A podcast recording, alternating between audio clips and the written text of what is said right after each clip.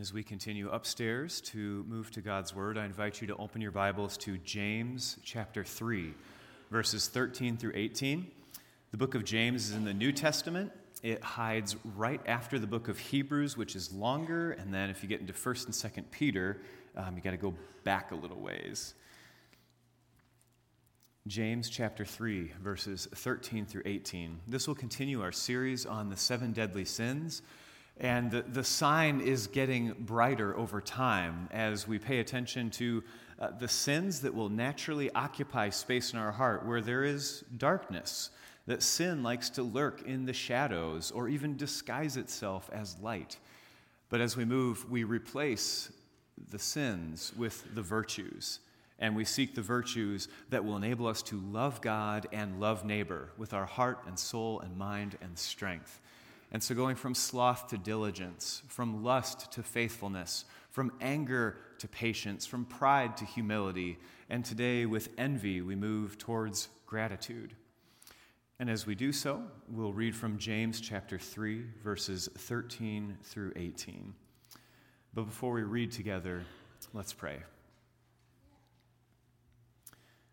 God, you have offered us all kinds of wisdom in your word. And if that were not enough, you sent your Holy Spirit to illumine your word to us, to help our hearts and minds to, to make sense of what you have given us in your word. That you have sent your Holy Spirit to, to empower us to pursue that wisdom and to live into it and live out of it. And so we ask that you send your Holy Spirit anew upon us this morning, that the words which we read, whether it be ink on paper or pixel on screen, may be your word to us, and that your Holy Spirit will plant it within us so that it may yield good fruit. In the name of Jesus, we pray. Amen. James chapter 3, verses 13 through 18. Who is wise and understanding among you? Let them show it by their good life, by deeds done in the humility that comes from wisdom. But if you harbor bitter envy and selfish ambition in your hearts, do not boast about it or deny the truth. Such wisdom does not come down from heaven, but is earthly, unspiritual, demonic. For where you have envy and selfish ambition, there you find disorder and every kind of evil practice. But the wisdom that comes from heaven is first of all pure, then peace loving, considerate, submissive, full of mercy and good fruit, impartial and sincere. Peacemakers who sow in peace reap a harvest of righteousness. This is the word of the Lord. Thanks be to God.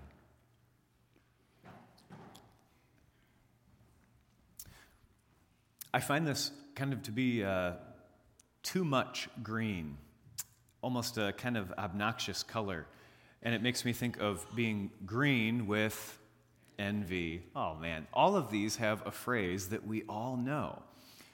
Green with envy goes the phrase. And envy can turn us into something that we otherwise would not be. And envy will always compete against gratitude and will make us less grateful for what we have and will also turn us towards greed. As James says, every kind of evil practice will find its way in with envy. But our goal is to be aware of envy and let the light shine upon it, that gratitude, which is what we were created for, may shine forth. You might have heard the story of the man who uh, came across a genie and he you know, rubbed the lamp and was granted three wishes, and that came with a catch that the man was told, I know that you hate your neighbor. And so I want you to know that I'll grant you whatever wishes you want, but your neighbor gets twice as much of whatever you ask for.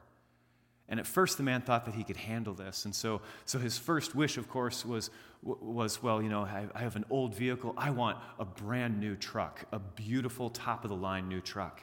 And so he got his wish. And then he looked across, and in his neighbor's driveway were two new trucks. And he thought he could stomach that, that he could push the envy away. But, but, his, but now, even the truck he had did not seem as good because his neighbor had two. So he wished for a billion dollars. And it all appeared in his, in his house, full of cash. And he looked across, and his neighbor's house, the, the door was overflowing as $2 billion was spilling out onto the porch.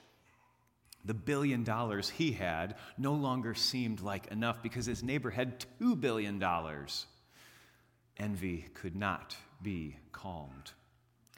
And so the man thought long and hard about his last wish. And finally, he came up with the perfect solution. And he asked the genie, I want you to scare me half to death. Envy will make it seem like we never have enough. And it will make us bitter, not only about what we don't have, but about what someone else does have. Envy will make us want what other people have. This is selfish ambition, as James puts it in verse 13. But greed also can operate this way, but maybe what sets envy apart from greed is that it makes us wish that someone else doesn't have something. It's like it's only good if I have it and only me. We might see this and, and know that it's normal developmental immaturity among toddlers who fight over a toy. 20 toys in the room, but everyone wants the one thing that someone else have, has, and it's only good if they have it and someone else doesn't. There is no amount of Paw Patrol toys that can satisfy the envy of toddlers. But we might think that toddlers are immature, but that immaturity follows us without any kind of spiritual discipline, without attention to the envy that stirs in our hearts, without a focus on the virtue of gratitude being the way that we are to live our lives. That immaturity will follow us throughout our lives. Consider the star athlete, the, the veteran athlete who suddenly feels threatened by the rookie, the rookie of the year who shows great talent and promise. All of a sudden, your talent doesn't feel as good because someone else is getting some spotlight. Consider the first chair musician who sees the new talent as a threat, that your own voice or instrumentation no longer seems like enough because someone just as good if, as you, maybe better, is perceived not as a celebration, not as grateful for music to be performed by a group, but as a threat to your place. Consider in the Old Testament that King Saul, even when he reigned as king, felt threatened because envy was creeping into his heart because King David, not yet king, but David was gaining popularity and affection of the people. And the song that, that, that got inside Saul's heart was when the people sang, Saul has killed his thousands, David has killed his tens of thousands. People's love for David bothered Saul a lot. I also am concerned about how he would fix that problem by killing tens of thousands of people. Um, and perhaps Jesus uh, would speak into that time and period and say, maybe killing the most people isn't what we should be competing about. But it's bitter envy. It's no longer about what you have or don't have, it's also about what you wish other people didn't have. There's a phrase just to check the temperature of your heart. Without me saying it and using any wording or tone of inflection in my voice, I want you to read this, if you're here in the sanctuary, to read this as it is on the screen in your head.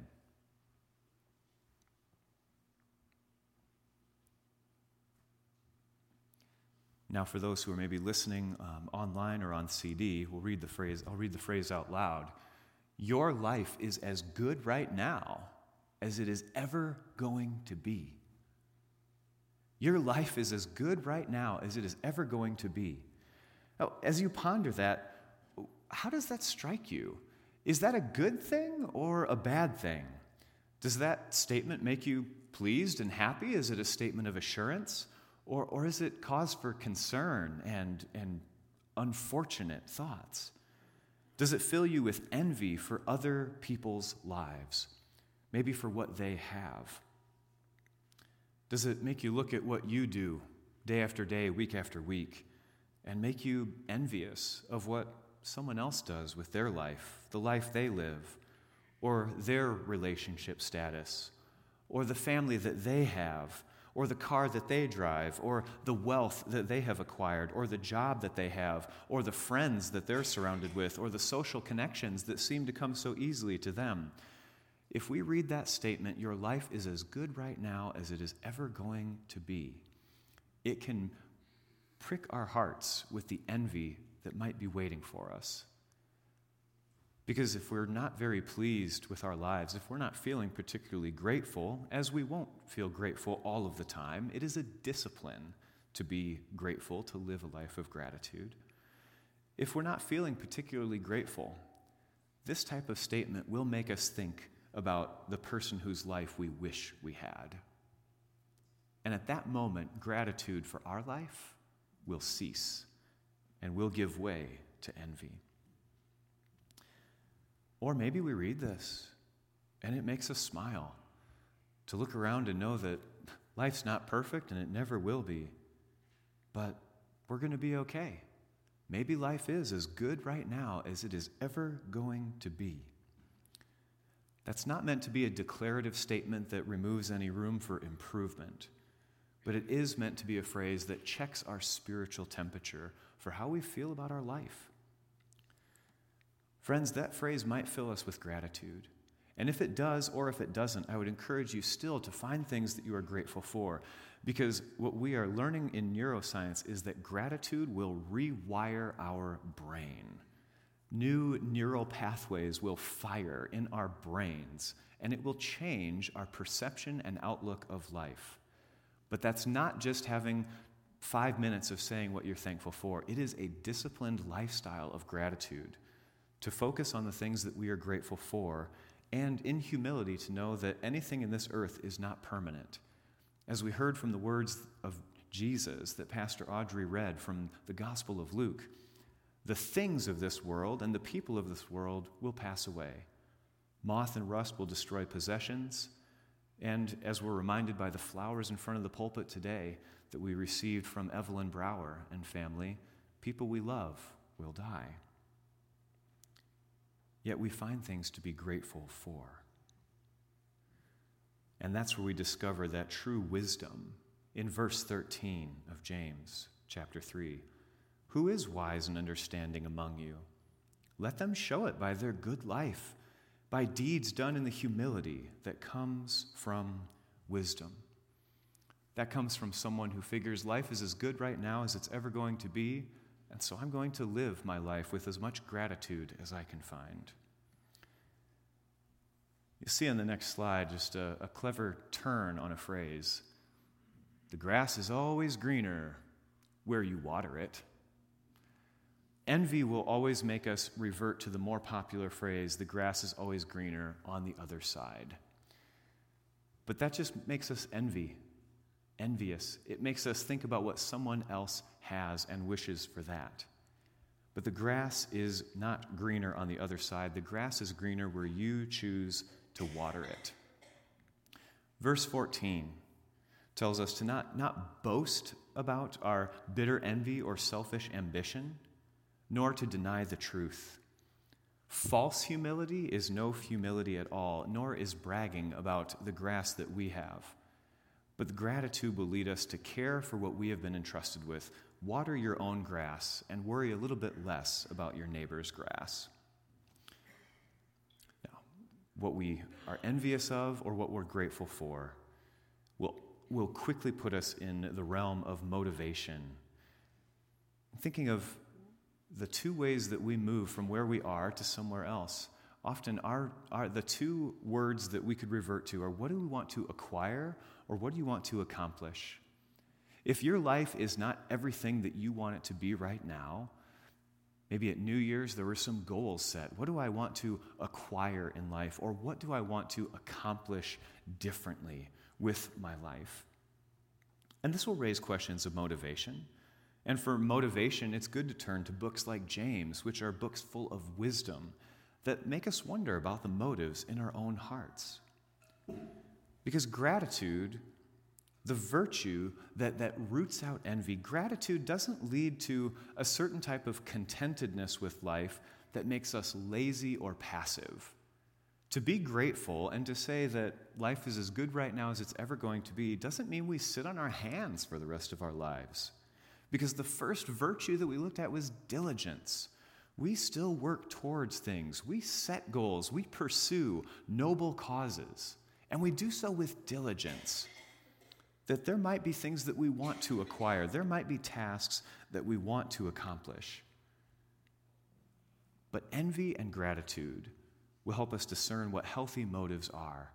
And if we're just falling into a trap where there will never be enough or where we'll always resent what someone else has.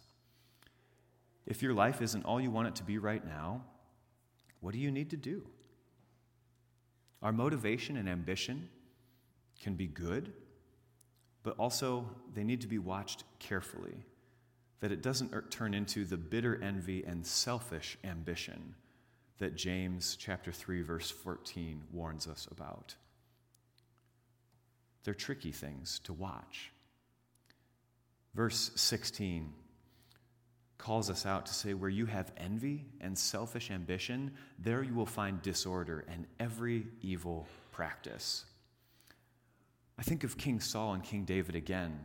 But when King David was king and he had everything he could ever want, he had safety and security and loyalty, and then it was one episode that, that ruined him, that every kind of evil practice cropped up.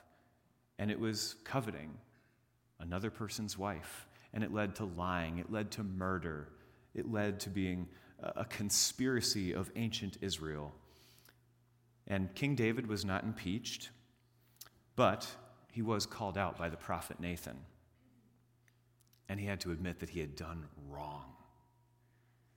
But it all started with envy, it started with coveting what was not his own, to the point where he wanted to take away Uriah the Hittite's life so that he could have Bathsheba, the one that he lusted after, the one that he envied, the one that he coveted, all to himself. What do you want in life? And how do you make sure it doesn't turn into envy? I think about people who want more friends or more connection? Do we want more friends, more social connection for popularity because it makes us feel good to be popular and well liked? Or do we want friendship because we need mutual connection with other human beings? And since friendship is mutually beneficial, do we want more friends because we want to care deeply about other people? to know what's going on in their lives so that we can care for them. Because it does make us feel special to be cared for. But we find the most meaning in life when we begin to care for someone else, to love our neighbor as ourself. Do you want to acquire more friends? What for? To what end? Do you want to accomplish a certain task? Is it to feed your pride? Or is it to serve God's kingdom? Is it so that we can pat ourselves on the back? Or so that we can know that we made a difference for good and for God in this world? If you want more friends and people in your life, the best advice that we can pull from, from the whole of the scriptures is to simply start by caring about someone else and see how that goes. And to know that you might get burned along the way. But when we care deeply for other people, we find true meaning. And some people will care back for us in return. And there we find true connection and relationship. It all comes back to loving God and loving our neighbor as ourself.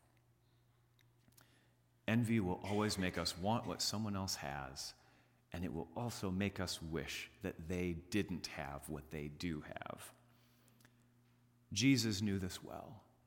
Jesus knew our hearts, and he knew that envy and selfish ambition would be followed by disorder and every kind of evil practice. And he told a parable to this end. When you hear the parable, I want to just read it in the words that Jesus used, paying special attention to the last line. Whether this is the first time you've heard this or whether it's a familiar word, listen fresh again with the Holy Spirit's blessing. For the kingdom of heaven is like a landowner who went out early in the morning to hire workers for his vineyard. He agreed to pay them a denarius, which is a normal day's wage. He agreed to pay them a denarius for the day and sent them into his vineyard. About nine in the morning, he went out and saw others standing in the marketplace doing nothing. He told them, You also go and work in my vineyard, and I will pay you whatever is right. So they went. He went out again about noon and, and about three in the afternoon and did the same thing. About five in the afternoon, he went out and found still others standing around. He asked them, Why have you been standing here all day long doing nothing? Because no one has hired us, they answered. He said to them, You also go and work in my vineyard.